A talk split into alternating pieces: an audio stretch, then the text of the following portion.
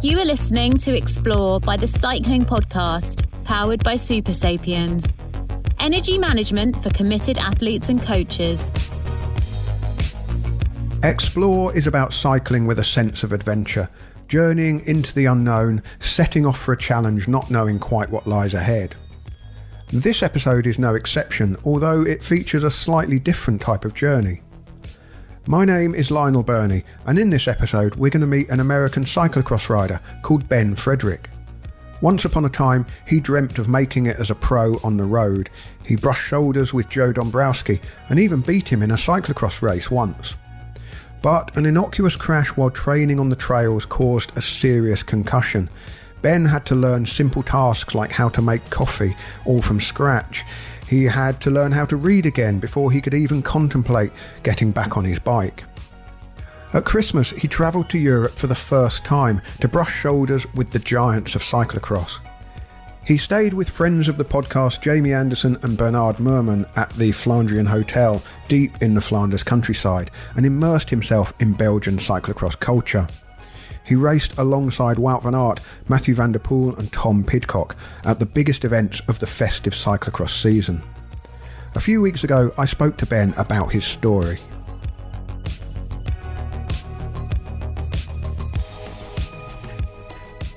I am in sunny San Francisco, California, where it's supposed to be a balmy 60 degrees Fahrenheit today. It's truly the California dream. And how long have you been based in California, up there in San Francisco? I've only been here since April of last year. I've been slightly a journeyman throughout my uh, my life. Have been in Boulder, California, or Boulder, Colorado. I've been in uh, the New England area in Western Massachusetts, and also based on the East Coast. So this is where I've landed for who knows how long. So far, so good. Well, let's go back to the beginning a little bit because you were relatively late to cycling, weren't you? I mean, I think you're 32 years old now, so kind of in your in your prime. But uh, how did mm-hmm. you get to cycling, and and when did you get started, and what drew you to the sport in the first place? I was a a, a student of music in in high school, um, and leading into college, and um, at the end of my my senior year of high school, I decided that I wanted to join the track team just kind of on a whim. I'd already gotten into music school and it was like the last few months of high school, so why not try? And I was able to uh, go from a 216 800 meter dash to a 155 over the course of a few months, and so that kind of like triggered, um, you know, I got to thank thank my parents for the good genes uh, for athletics, and then going into going into college, I had some friends who did mountain biking, and um, kind of I did a did a mountain bike race wearing skateboard shoes and and board shorts, and won. Uh, and so you know that kind of positive feedback loop of do a bike race, do well in it, um, makes you just want to keep keep doing it. So at the the young age of 21, I started my foray into be a competitive cyclist. And so, what was your journey over, you know, the next few years once you'd kind of been bitten by the bug for cycling? Um, well, a uh, friend of the pod, Joe Dombrowski, was from my area, and so I I naively just assumed that I was going to be the next Joe Dombrowski. So, started training uh, really hard, um, and wanted to wanted to make my my mark on at least U.S. cycling uh, as a as a road pro, and so from I guess for around four years, I, I really pursued the the the professional road cyclist dream, traveling the country. Uh, I got some decent results, uh, winning some some pro uh, pro one two stage races in New England, and, and having some results at the NRC level. But there was this little niggling thing called cyclocross that kept popping up, and was such a fun way for me to kind of ride out the form of my season and play in the mud. And I also was again that positive feedback loop of like I I tried it and I did well, so you kind of want to keep keep doing the thing. Uh, and so after kind of the road road thing fizzled out, and I had a realization of um, cyclocross being your result is a little bit more indicative of the effort that you put in. I kind of made the made the switch to the dirt as like my main focus. This this would be around 2015. So, uh, did you sort of brush shoulders with Joe Dombrowski? Um, did did you kind of, you know, when, when did you let go of uh, of the the idea, the dream of trying to follow in in those sort of wheel tracks and make it as a, uh, you know, make it to the top of the sport on the road? I did a, a, a bike race, a, a cyclocross weight race with Joe when he was on the Bontrager Livestrong team, without any context of where he was in his season or how many weeks off the bike he had just come back from or anything like that. We went head to head into the final corner of a of a cyclocross race and I came out on top. So, you know, that's something I I always get to brag about because uh, then the next in the next two years he graduated to Team Sky and I didn't. so, um, yeah, I guess it was around 2015 where I, I wanted to give it one more shot as a as a road road pro and try to get that contract, that elusive contract. And just with the amount of time that it took to invest in it, um, I didn't feel like there was enough results coming my way that justified it. Whereas on the cyclocross field, I was able to to have success at a national level that like I guess meant something. Um, you know, rarely was I getting on the podium on a road race at the national level, but I was fighting for podiums at the national level in the US. You know, I was getting old at, uh, at 26, 27 to be still trying to break my way into the sport. Uh, and so I saw kind of a ticking clock. And, and also, I find cyclocross way more fun.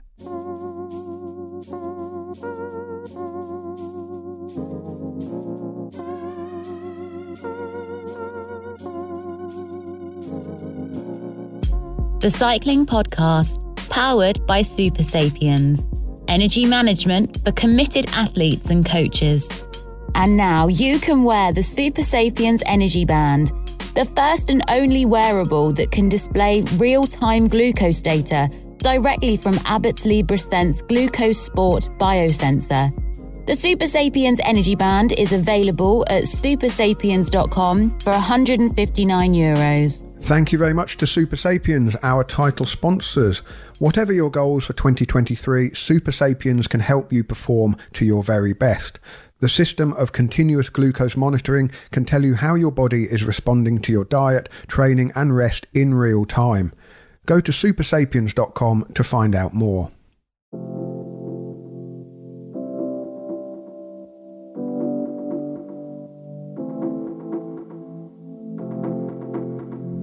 Yeah, I mean, it's that fun element of it that I think draws people in, isn't it? But for you, you know, what what was it? The just that that anticipation on the start line. It, I guess it's kind of almost like the 800 meters of um, of cycling, isn't it? In it in its way, or a sort of cross country, um, you know, a short cross country race. It's it's intense, it's exciting, mm-hmm. it's technically challenging. It's all of those things, isn't it? But what was it for you? I guess I got my start with mountain biking, and the technical aspect of mountain biking was really appealing to me. Uh, but ultimately, you're kind of doing a time trial in the woods, at least at the at the U.S. level. Uh, and then when I got into the road racing, it was awesome because you're rubbing elbows with the people that you're racing with. Like you're literally racing people in real time. Um, and cyclocross was like the perfect combination of both of those things. Like you're racing for corners, you're rubbing elbows. There's there's tactics involved, and you also have to be able to drive a bike really good, um, which is something that I I have an aptitude and and you know it it helps in the enjoyment of it. Um, and there's also something so I guess gratifying about you have 60 minutes where nothing else but the next turn matters, um, and in so many places in life with distractions or uh, being pulled in different directions or a five or six hour road race, uh, there's so much so much time for thoughts and uh, and things to get in. So I just appreciated the yeah, just nothing nothing else matters. Just being fully present in in what's going on right in front of you. Yeah, I guess kind of active mindfulness almost, isn't it? You're right. There's, Definitely. Uh, that intensity that intensity means that there is no space for anything else except the the sort of full on uh, concentration of of what is immediately in front of you. So, do you look at um, your kind of career as a cyclist in terms of before and then after your crash? Because I mean, that is a significant turning point, isn't it? And tell me about what happened and when that was.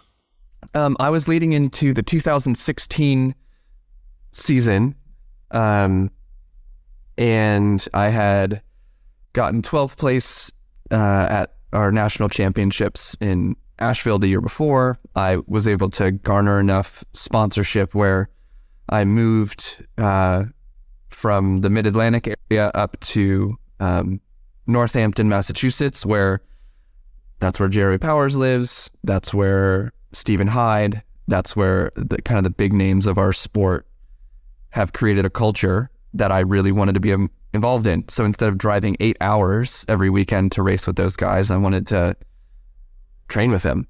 Uh, and so I kind of picked up my whole life and and moved up there. And two weeks before the season started, uh, I had a very, on the surface, innocuous crash where I just kind of slid out in a turn. I wasn't doing anything crazy and hit my head pretty hard.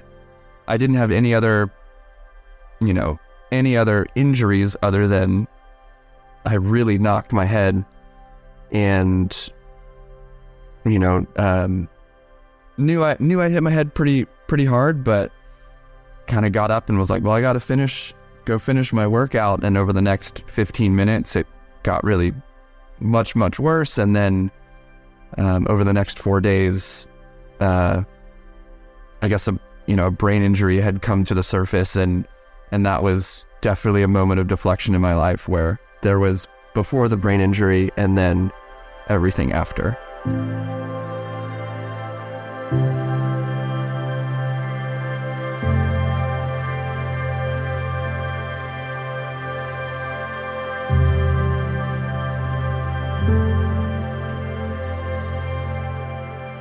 It was supposed to be a really hot day. I remember that. And I wanted to get up and get out the door pretty early to kind of avoid the worst of the heat. And the goal of the ride was to to ride some trails at speed on my cyclocross bike to kind of like, you know, go fast, get used to changing um, changing tractions and kind of get into the a race pace mindset. Um, and I was between efforts and just kind of like transitioning from one section of trail to another and hit some soft sand. Um, and again, this is like it. Guess given my skill set, it would be the equivalent of like tripping on a smooth linoleum floor. Like nothing, you shouldn't trip on it. So I just kind of like casually tipped over. Um, but where my head hit the ground, um, my helmet dug into the soft sand and that caught me. And so all of that 20 miles an hour um, stopped pretty quickly. And so there was no bounce, there was no slide, no dissipation of, of any of that energy. And yeah, it just caused my brain to to smash into my skull pretty hard. Yeah, because I mean the cliche is that that sand would give you a, a soft landing, but of course in, in this case with I guess you landed on your head, and, and that took all of the um, all of the impact meant that that it, as you say, your your your brain hit the inside of your skull, and basically there was just nothing to give. I guess. Mm-hmm. Mm-hmm. Um, I mean, the obviously I was wearing a helmet, um, and you know, uh, my helmet had MIPS technology, so there was some movement in the outer shell of the helmet. Um, and so, you know, I attribute, as looking back on it, it's like, you know, one, uh, one or two centimeters one direction, it would have been laughable and hilarious that I fell on such an easy section of trail. And on the other hand, uh, one or two centimeters the other way or falling in a slightly different way, like we might, might not be talking right now or, or the, my recovery story could have been even longer. Um, and so yeah, after like I I hit the ground, I didn't lose consciousness that I am aware of. And I just remember thinking, like, whoa, I really hit my head. And just kind of waited for a few seconds to, like, you know, is everything okay? I guess it feels okay. And then just kind of in the athlete mindset, just like, well, I got to kind of, got to get on with it and, and continue to ride. And yeah, over the next few minutes, it, it, it became apparent that something, something was not right.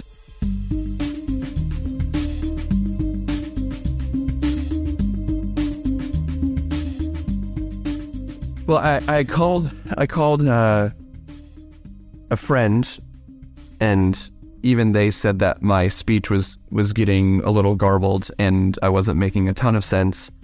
Um, and so we coordinated that they were going to pick me up outside of this trail system.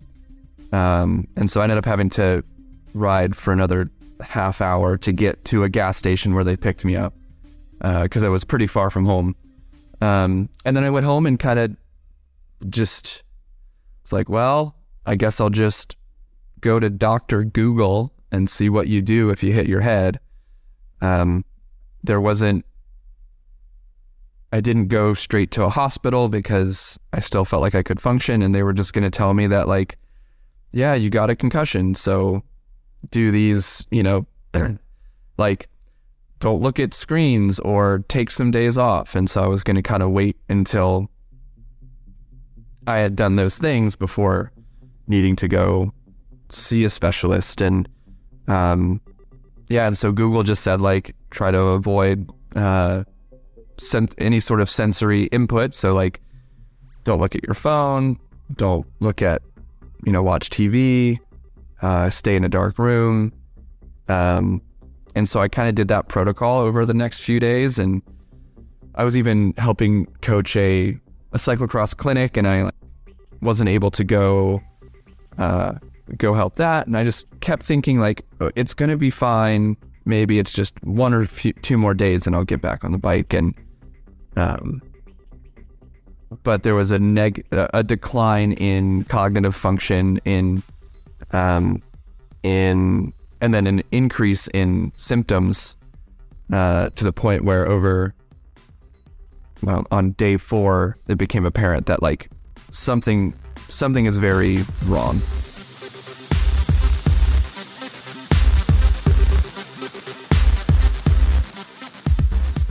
Um, and so then I ended up going to going to an emergency room and because there isn't the education or conversations yet that there need to be they just said all of the things that Google said.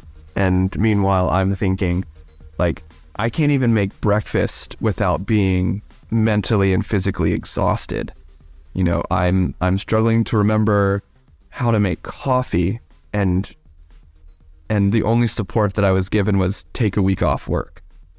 And in hindsight, it's like it was such a almost it, it was a shame to have that um, that sort of advice given how I didn't get back on a bike for over a year. I couldn't uh, read for enjoyment for a year and a half. I couldn't listen to music for a really long time.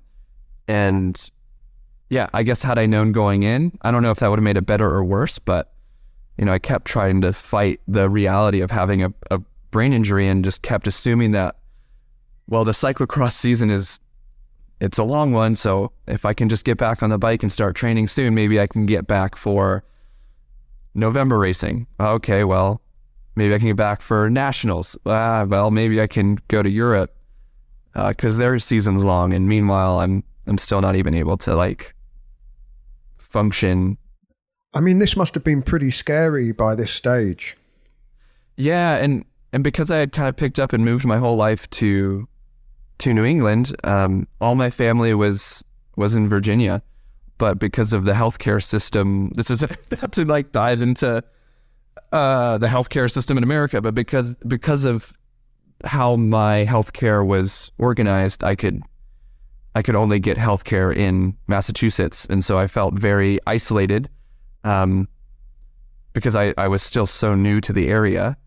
Uh, and away from friends and family and even the ability to travel was was significantly impaired because I could sitting in a car with all of the the the sensory overload of the the noise of the car, the the jostling, the vestibular input, um, even just traveling a few blocks to the grocery store was was impossible. Not to mention, um, not to mention going and getting on a plane.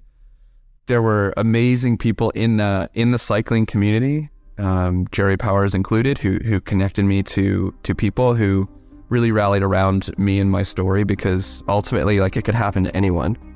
Um, and they really saw me as Ben the human, not Ben the cyclist, and and invested a ton of their time and energy into trying to get me back on my feet, uh, just as a human being, not not back to being a pro or or almost pro or anything like that.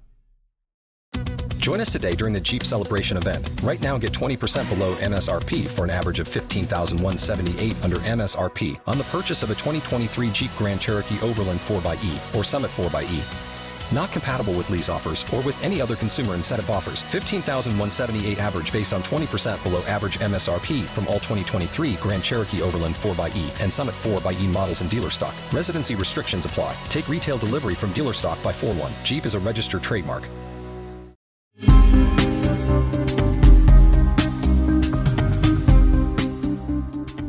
I mean, can you describe what it felt like? I mean, I'm imagining, you know, the the feeling of being in a car with the, the scenery changing before your eyes, you know, every second. You know, that must have been really quite uncomfortable to cope with um, for quite a period of time. It, it, was it was it was it? I mean, for somebody who, touch wood, fortunately hasn't suffered a concussion, what, was it?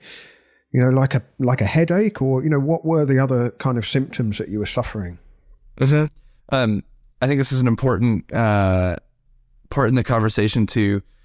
So everyone's head injury, concussion, brain injury is is different. If you were to look out the window and see a bunch of snow, there's a uniformity to, you know, head injury where there are similarities, but each head injury is completely different, like a snowflake. Um, so I'll speak to my my experience.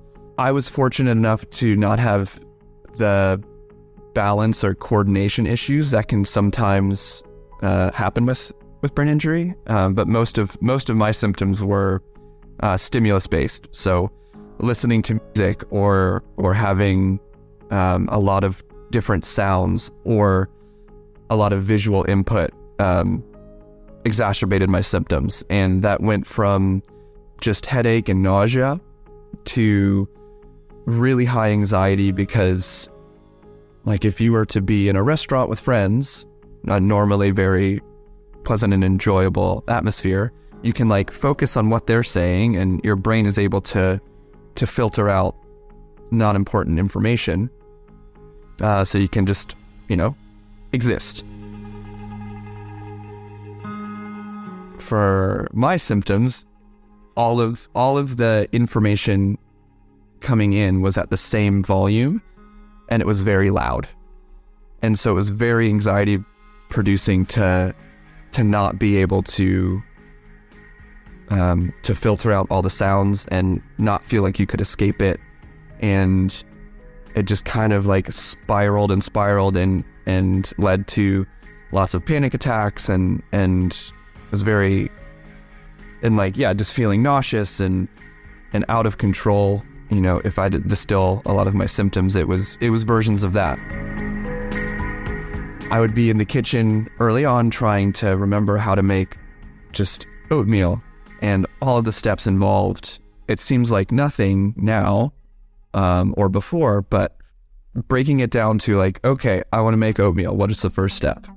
It's not make oatmeal, it's where's the pot? Okay now that I found the pot, what is next? And having to break it down that far.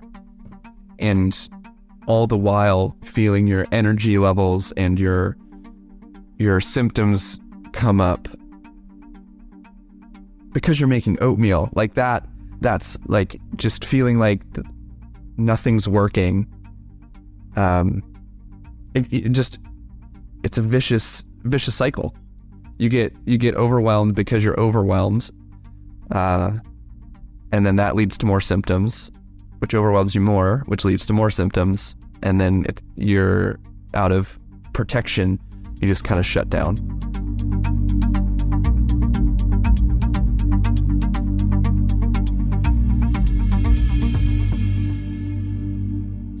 What was the prognosis at the time? I mean, what were the medical experts saying? And were you confident that you would make a recovery? Or did you think this could be it? This is how I'm going to be now? The brain is unbelievably complex. I think everyone would agree to that. And if you were to take like a PET scan of the brain, each pixel represents like 50,000 connections in the brain. Um, and so while there was no uh, damage that you could point to on a screen, um, you know, based on based on the tests that they were doing, it's like, yeah, your your brain is damaged, and um, and so it was quite a roller coaster of like. I went to a concussion specialist, and I'm barely able to sit in the room with the lights on, wearing sunglasses and a hat, and focus on the guy. And he's telling me, like, it might be a few months before you're able to ride again. And I'm like, no, I don't agree with you. I need to get on a bike as soon as possible. As I can barely sit and talk to the guy. Like, I need to get on a bike next week. And so there was the denial and just not willing to accept, you know, what was, not understanding the timelines involved with brain injury recovery. Um, and so, yeah, for the first month, it was just like, yeah, kind of being in denial of of what was what was the reality of my situation. And then it finally took. It sounds simple, but just accepting that I had a brain injury and that it was, yes, it was a concussion, but that doesn't mean that it's any less traumatic than a traumatic brain injury. And so kind of putting that name on it allowed me to operate in in the world where I have one. So I was able to lean into the recovery more. I kind of got rid of any timelines. Um, and also, you know, after two months and I still can't operate outside of my apartment and most of that time being spent in a dark room, um, unable to read or listen to music, uh, it kind of made it, I guess, real. Um, there were definitely some times where I was like, uh, I never want to ride a bike again. Nothing is worse risking feeling like this, um, this out of control, this, you know, unable to function. Um, and so, yeah, I was like, I'll never ride a bike again. Um, I'll I'll become a runner or or not even looking far beyond the next week as as to what my existence would look like. Once I let go of trying to be a bike rider again or having the bike be an option, it was like, all right, now we focus on trying to be a human who can operate in society again. And that became the goal.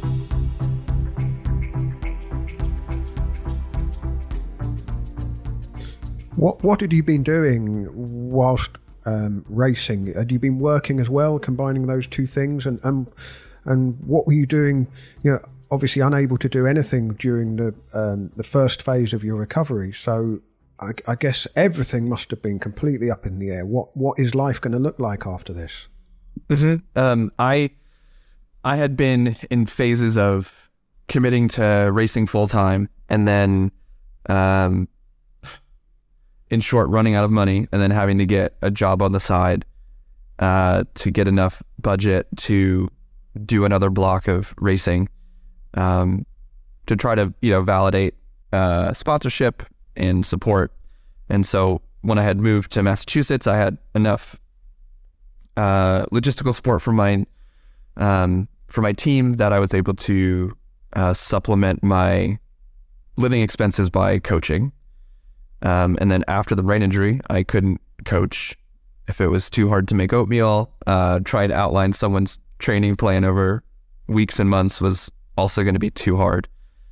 Um, and so for the for the first phase, I completely survived on uh, the support of of the cycling community through a GoFundMe. Um, uh, eight thousand dollars was raised for me, which is unbelievable, and that was able to get me through the first phase. Um, and then I guess like nine nine months, a year in, uh, I started working for a coffee company because um, coffee was something that was very simple, where there are three variables, and you can, uh, in a very short amount of time, get a a product from those three variables. Uh, and so when my timeline for progress or improvement was so long, something like coffee was very uh, grounding. And so I just started by literally putting stickers on bags for half an hour. They let me volunteer my time and slowly graduated from putting stickers on bags for half an hour to doing it for two hours to filling the bags to learning how to quality control coffee and then be able to to do a little bit more as um, a barista at their you know at the roastery. And so by that point we're 14 months in still not able to drive slowly trying to figure out ways to reintegrate with the world um, in in ways that wouldn't exacerbate symptoms uh, but still kind of help me feel progress and physically, I mean, how did you keep physically fit without, you know, making the symptoms worse or, or, or hampering your recovery? Or did you just just live a, a you know a, a, very kind of simple um, life without sport being a part of it for a while? Um, at first, it was it was that just not making sport part of it. Um, where I lived in in Massachusetts, there was this mountain called Mount Tom, kind of right behind where I lived, and that became my escape. And so it would start with, you know, a 15 minute walk in the woods. And then slowly that became kind of my my window into the outside world where, you know, uh, I could I could just go be in the woods and it started yeah, like I said, it started with simple walks and then I guess what you would call hikes, and then was able to start, you know, running a bit and getting my heart rate up without having symptoms. Um, and so I, I definitely leaned on what I, you know, what I had spent the last six years of my life doing, which was movement, um, kind of going back to movement as my as my escape from you know, the reality that I was living in. Um, but it was nothing was for trying to be um, a competitive athlete at that point. It was just moving moving through the woods. And what about getting back on the bike? Did you just go just go for it, or did you sort of build up? Did you maybe um, ride on the static bike indoors just to uh, well reduce and minimize any chance of having another spill, I guess. I'll say that I just went for it spontaneously with the caveat of this was almost a year and a year and a quarter after my accident that I felt like I could spontaneously try riding a bike and it was it was definitely not a situation where it was like and the heavens opened and a beam of sun came down and I am now fully functioning and my world is complete again. Um, it was actually pretty notable how uh, anticlimactic it was and how it was still almost like scary. Uh, I think had it been this big um, defining moment, and I had this awesome experience, it would have been like validating and, and made me want to invest more. Uh, but I didn't get back on a bike for another two weeks because it, it just didn't, you know, it didn't do that thing for me. It was just, I, I had come to a point where I had let go enough that I was fine with it just existing. Um, it was it was definitely not the finish line of my recovery story.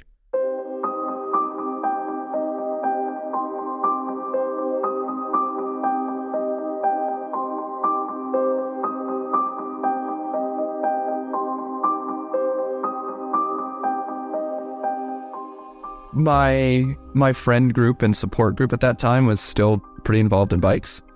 Um, and so there's like the social component of like winter's over and people are starting to ride again and they don't want to go for hikes in the woods as much or runs in the woods. So I feel left out. Uh, so maybe bikes. Again, this is like fast forwarding and like avoiding a lot of ups and downs and context and, and struggles.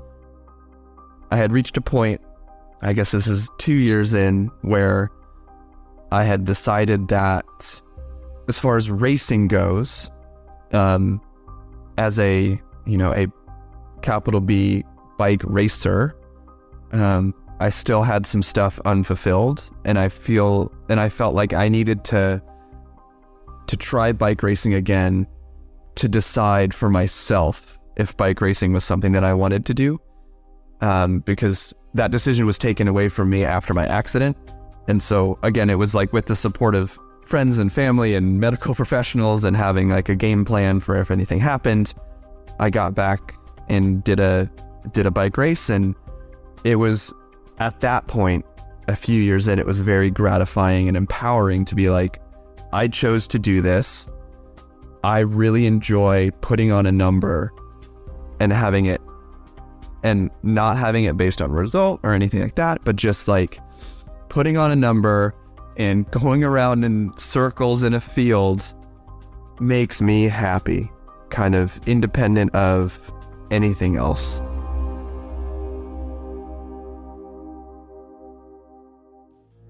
The Cycling Podcast is supported by Science in Sport. Science in Sport Fueled by science. Science in Sport specialises in fueling athletes for endurance. So, whatever your plans for exploration in 2023, make sure you're stocked up on Science in Sport products. Beta Fuel, for example, is designed for long rides or back to back rides, giving you the carbohydrates you need to ride harder for longer without having to weigh yourself down with loads to eat. Because efficiency is the name of the game energy in easy to digest, easy to process forms. Beta Fuel comes as a powder to mix into a drink, gels, or even energy chews. See the whole range at scienceinsport.com. How long was it between the accident and that day when you pinned on a number for the first time again? And uh, what what kind of event was that? What sort of level were you coming back in at? Um, let's see. It was just under two years, maybe like two years minus a month. Um, and it was it was a criterium um, and it was a cr- criterium that all of my friends put on, so it felt like a very safe space.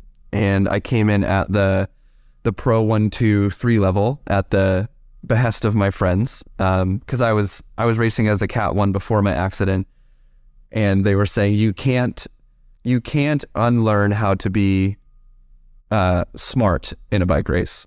Whether you're fast anymore or not, you can definitely uh, you can maneuver your way through a field and kind of in a I'm looking back on it now in a the universe kind of testing me. Um, halfway through the race, it started raining, and so it was just like, okay, uh, do you really, you know, do you want to finish this race or not? Do you is, is this? Do you still want to be racing a bike as it's raining? Are you willing to kind of accept this risk I moved my way to the back of the field where it was safer relatively and and was able to like cross the finish line. Who knows? Who cares what place?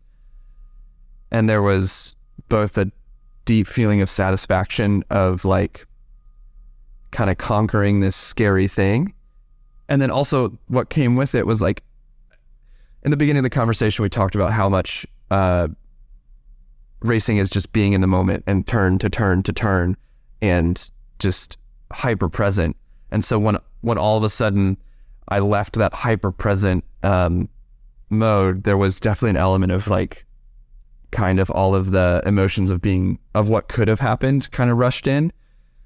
And so there was it was definitely kind of a elated that I got through it and, and conquered this thing, but also a heavy like, oof, that still could have been really bad. So kind of the acknowledgement of both sides of it.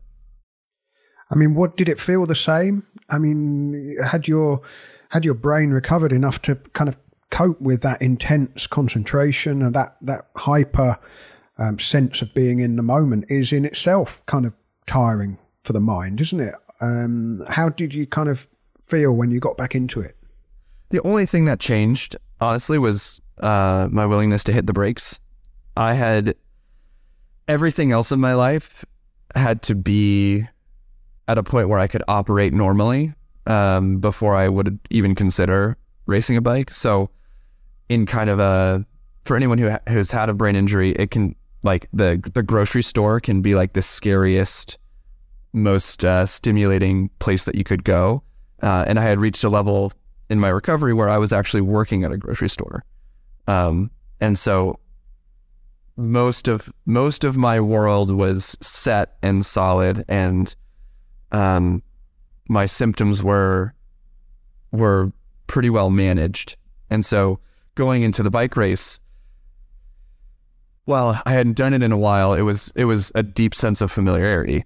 Um, there was it was almost less thinking than it would to like, you know, uh, remember the whenever I needed to type into a computer when someone comes with a squash through the checkout line. Um, so there's actually less thought, uh, less less chance for symptoms, um, at least at that point uh, in my recovery journey. So, at what point did you set this ambition? You obviously, you know, any athlete wants to perform at the highest level they possibly can, but did you set yourself a, a goal to get over to Europe and uh, see how you would get on against the very best in the world?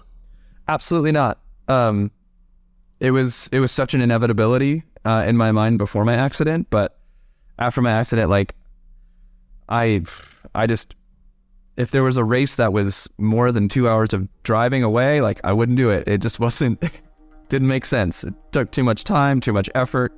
I had work to go to, blah blah blah. Um, and then uh, the I was having a decent amount of success, I guess, relative to the amount of time and effort that I was putting in because I was just having fun, training the bare minimum um, that I could just to, you know, feel like I could line up to race. And I had a really successful season in 2019.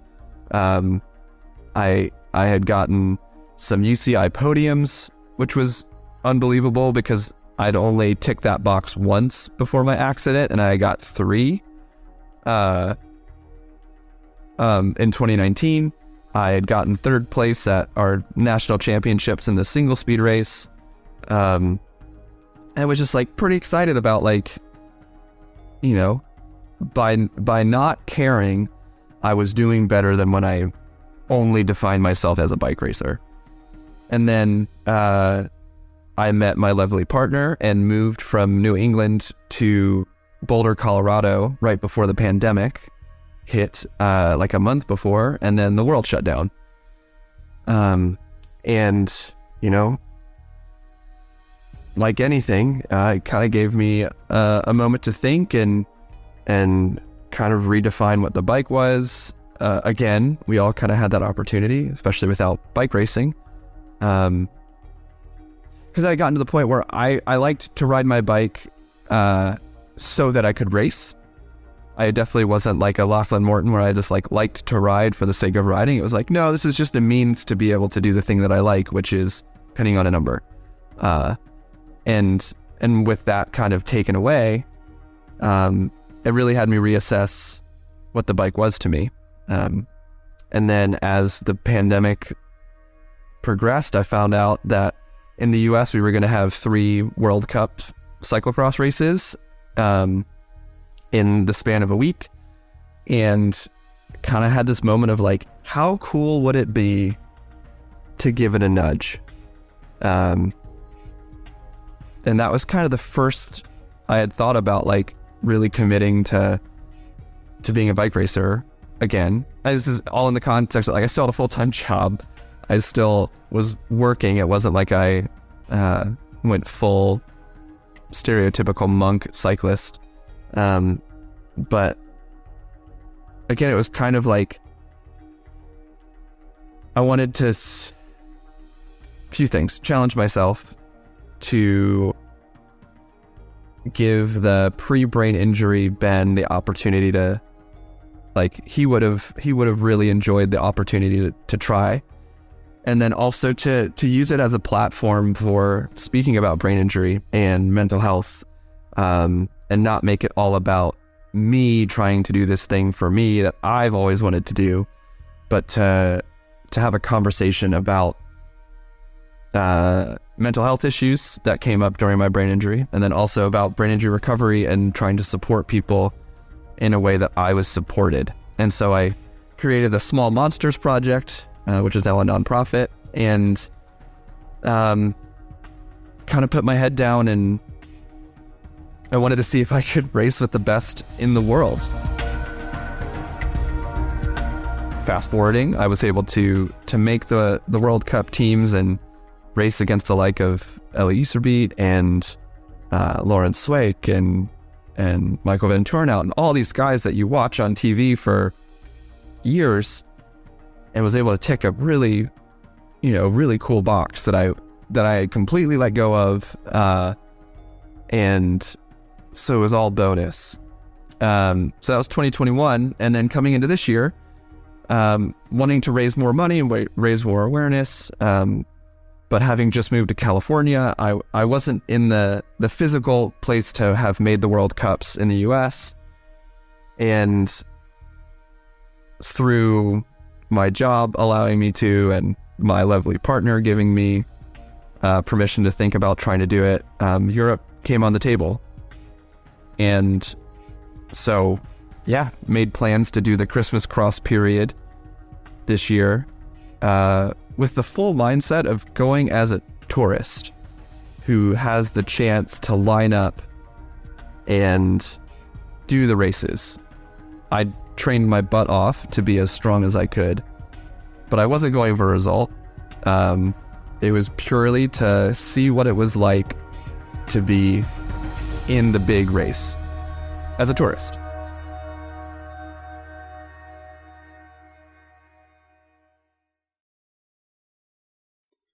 I mean, during the process of your recovery, I gather you had to kind of learn to read again, had to learn to drive again, had to, well, right from the very beginning, had to learn how to make oatmeal again and or a coffee again, and to then reach the point where you are lining up on the start line alongside or perhaps just a bit behind because of the gridding system, but uh, Wout van Aert, Mathieu van der Poel, and Tom Pidcock. I mean, that is quite a journey. It really is. And being able to do it wearing my small monsters kit um, and reinforcing that, like, that wasn't the finish line that I was looking for. Like, that doesn't end end my recovery story. That ended when I could operate as a human being again. Um, but just, yeah, the acknowledgement of, like, man, this is really incredible um, to to be able to to during the warm up uh, going up and down the start line to like give stoked kids high fives. They don't know who I am, but they're stoked that I'm there and that I'm in the same race as these big, big riders. Uh, and like that was super cool. And and to to be able to like ride up next to Wout Van Aert and be like, man, he's a unit. He's so big. And just have all these like complete fanboy moments of of the sport and coming from a spot where I couldn't even look at a computer screen to watch the races for a year. Um, it was definitely a special. It was a, it was moments that I would think about on every start line, um, as you know the lights turned like went from red to green, and you know the heartbeat thing happens and all of those little moments of of bike racing that I had let go or even sworn off. So tell me about how you actually engineered this trip to Belgium. I mean, how did you make it happen? Because you came over to do five races over the Christmas and New Year period, including, um, you know, super prestige uh, race, the Sven Nys Trophy in his hometown in Baal, and you know, you were then the the famous venue, Koksijde on the the army barracks there, where you kind of became a bit of a, a social media sensation for uh, for a day or so with with uh, with the incident there. We'll, we'll come on to that in a minute, but you know, you were you were there as part of uh, a field of the best cyclocross riders in the world in really the heartland of cyclocross. I mean, this is the sort of this for Americans the Super Bowl, isn't it, of of uh, of the sport? Some of these venues. Mm-hmm. Um, I mean, I'm I'm in a super fortunate position where um, I went from not being able to support myself with any sort of income to now I have a full time job working for a cycling clothing company, and I'm in a very privileged position to be able to kind of realize that this trip was a big opportunity. I don't like, well, you said that I'm in the prime at age 32, 33. Um, the, I'm, I, I don't know how long I'll be able to be fast enough to justify going, going to Europe. Uh, and so it was a, it was an opportunity that I was willing to kind of invest in and, you know, go into a little bit of debt for to, to really just, yeah, kind of like see what happens. Um, uh, I was able to uh, apply for a, a grant with the the Flandrian Hotel in West Flanders, which is all about the internationalization of cyclocross. And so I was one of uh, nine nationalities that stayed there over the course of two weeks. There's Italians and Scots, Scottish people and, and Irish and um, and Israeli. That was alone was such an, an amazing experience. Um, I also have been riding uh, for Ritchey Logic since 2015 um, as my bike sponsor, and they've they stuck with me through my whole brain injury recovery process, and and not once did their support waver. Uh, no matter if I was going to end up back on a bike or not, or be a bike racer or not. And so, from that side of things, like they were super excited to see what, you know, to take me from guys, I think that I could be your first rider in Europe uh, in a long time to being able to kind of fulfill that fulfill that dream and goal uh, obviously in a in a much different capacity as as just kind of a tourist but uh, they were they were really instrumental in in helping uh, helping the trip happen there was a little little drama kind of going in where they let over 100 people register for these races and then two days before the race said they're only taking 100 people and you have to be ranked in the top 100 people. Uh, and so I couldn't start, even though I had flown across the world to be there. And on the start list, there was 15 people who weren't ranked higher than me. And then only 83 people started in Zolder, which I was planning on racing. Um, and so there was a little bit of, uh, a little bit of a worry that I wasn't going to be able to race at all. Um, but once we were able to get that sorted, uh, it was just, it was, yeah, it was just race and recover, race and recover, and just try to be eyes wide open and, and yeah, just try to learn and, and experience what, what racing in Europe is like and racing in Belgium is like during, during this holiday block where it is, it is a completely different sport than, than what we do in the US. And, I'm I, I was able to get eighth place at our national championships this year, and I've been single speed national champion. Uh, and so I feel like I have a little bit of uh, credibility uh, as far as U.S. racing goes. But man, going there, it was like it's a different sport, and yeah, it was just it was just incredible.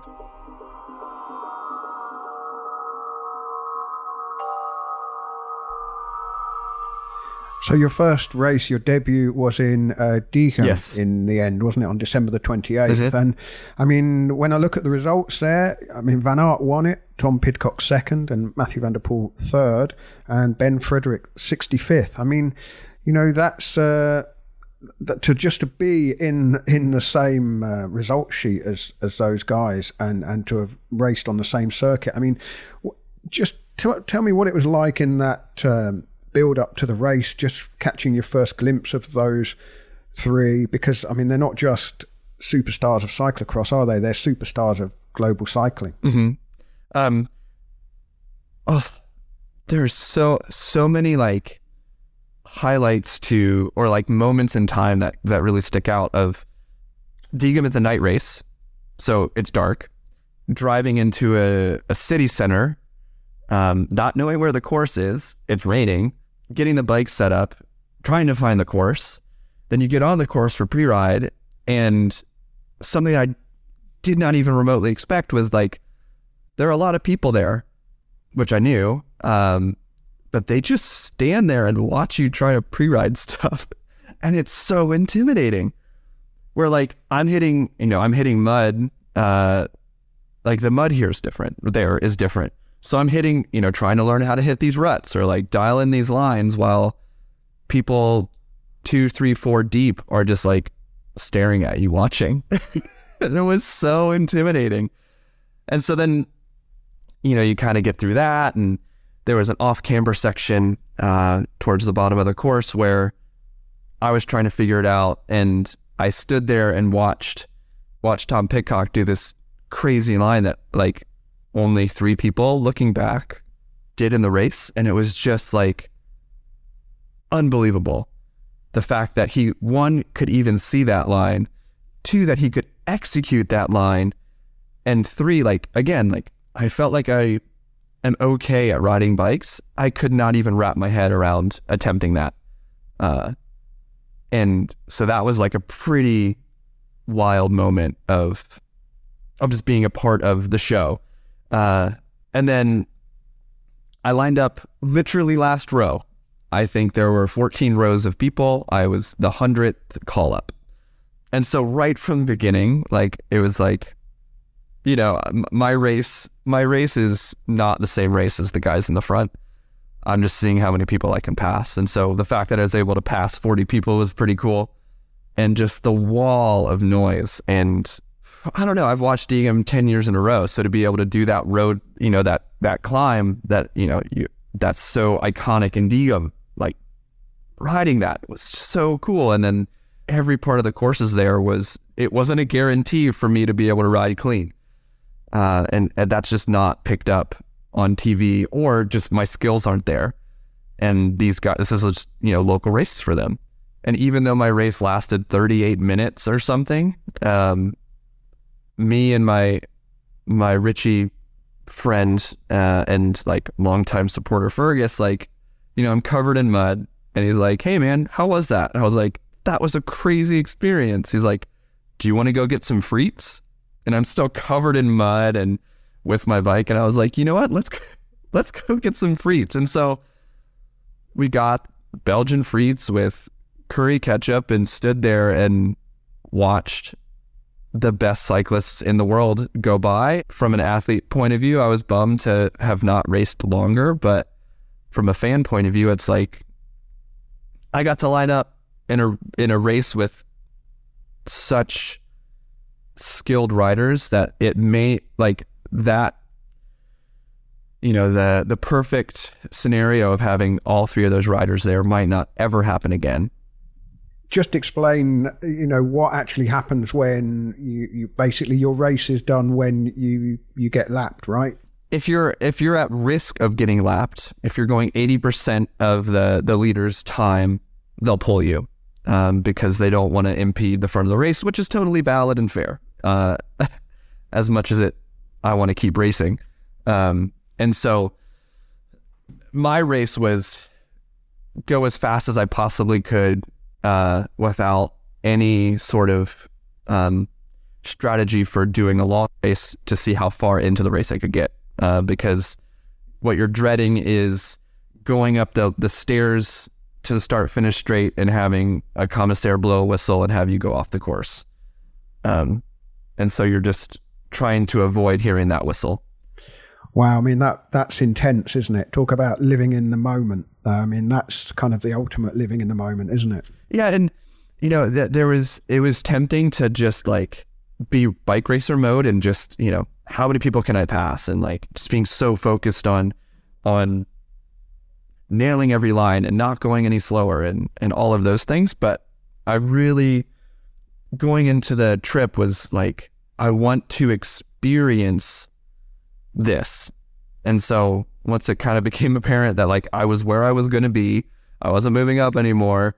Uh, I made sure to like be really deliberate about looking up and interacting with the fans, um, because there were so many and they were so excited about about people by like doing these races. And yeah, maybe it was beer fueled and and just you know party atmosphere, but you know the moment I started you know, shouting back at them or trying to get them to do the wave or whatever, all of a sudden they were just so excited and and that totally changed you know, my experience of of doing the thing where they were looking for you to come by the next lap and and you could, you know, even just giving high fives to people in the middle of the race, it, it doesn't slow me down at all. Um, but it it gives, you know, gives me a chance to that I did something cool and maybe it was cool for them to get a high five from some random dude on a steel bike in the middle of middle of the night in in Diegem.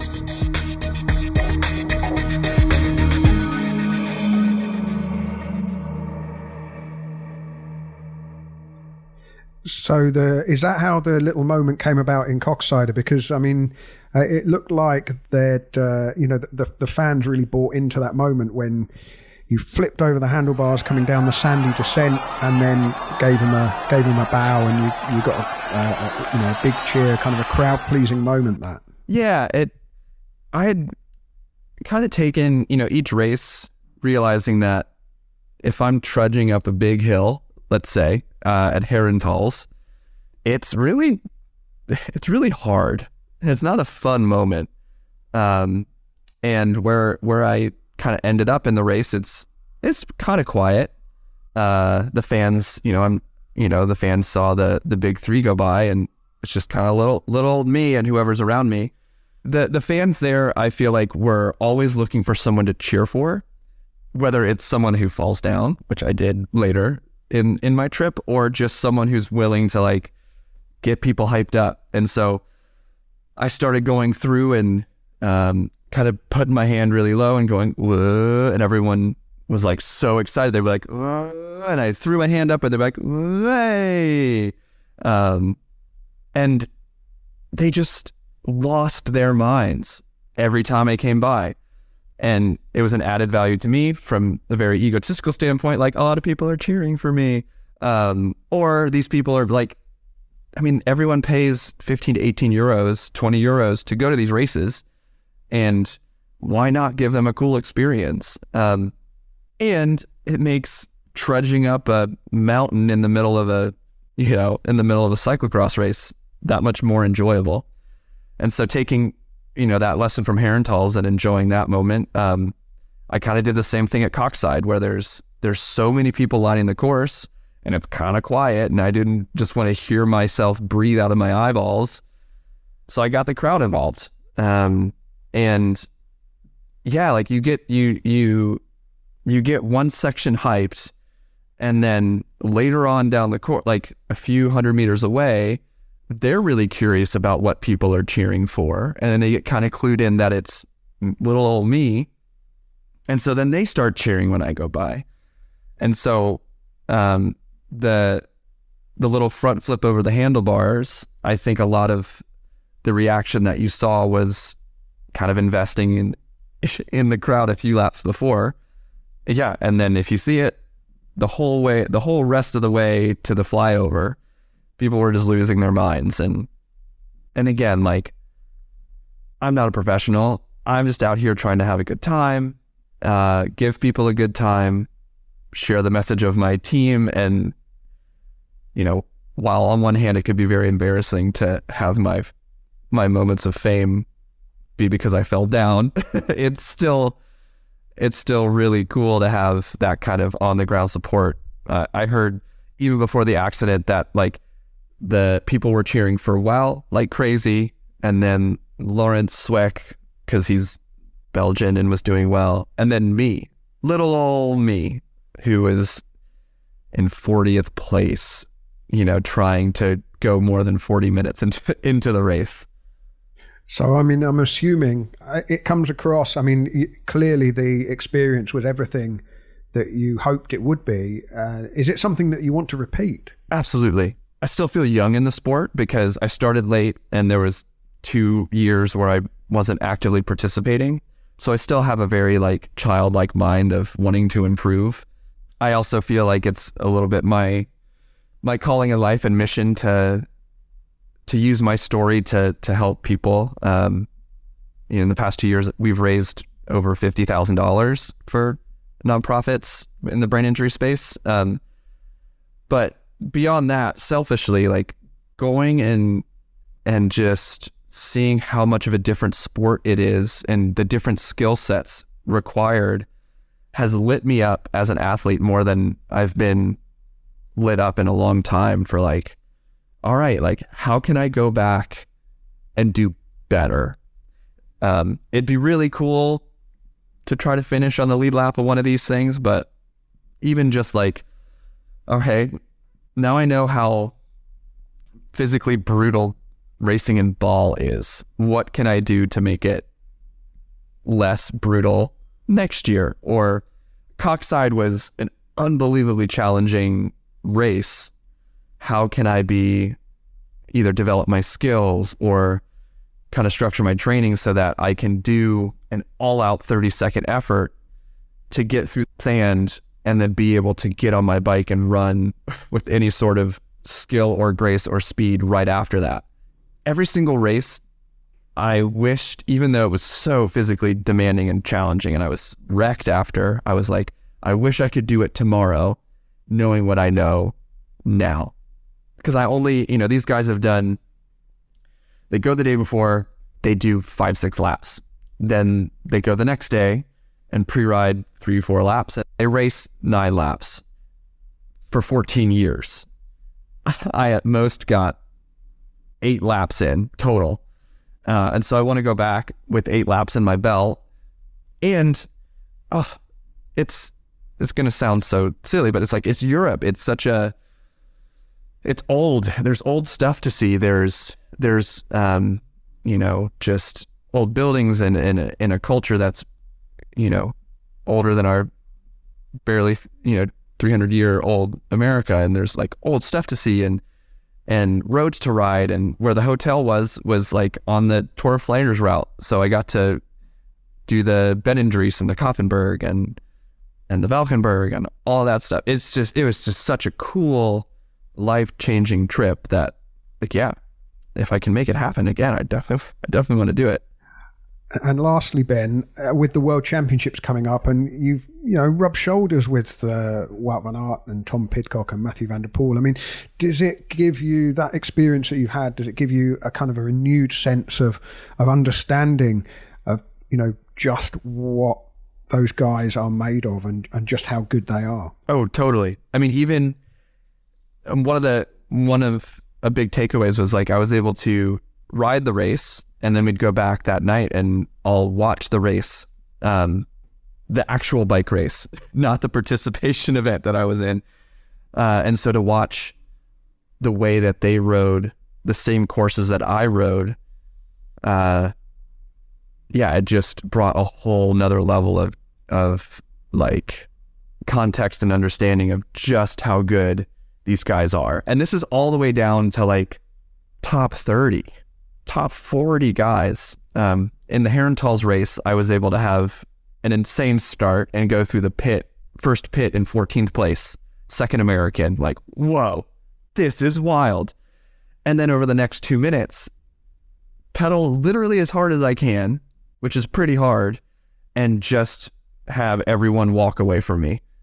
Um, and not be able to do anything about it. Uh, you know, having Quinten Hermans just flick me off the wheel and then put 10 seconds into me while I'm pedaling as hard as I can. Excellent. Ben Frederick, thank you very much.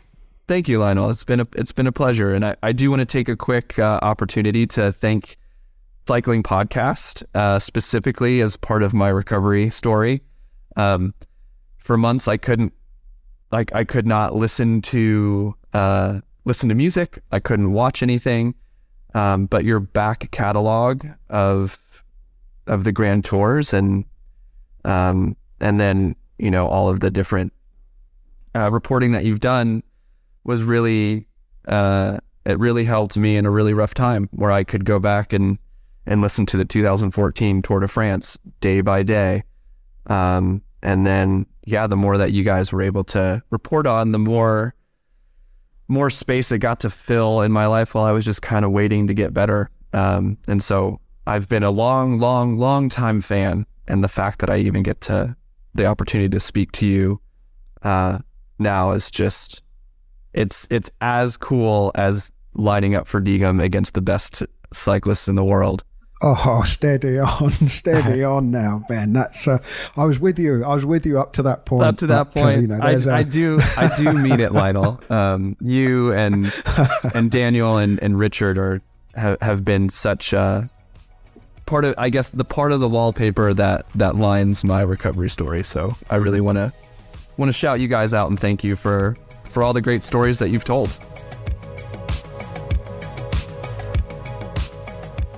This has been an episode of Explore by the Cycling Podcast. It was produced by Adam Bowie.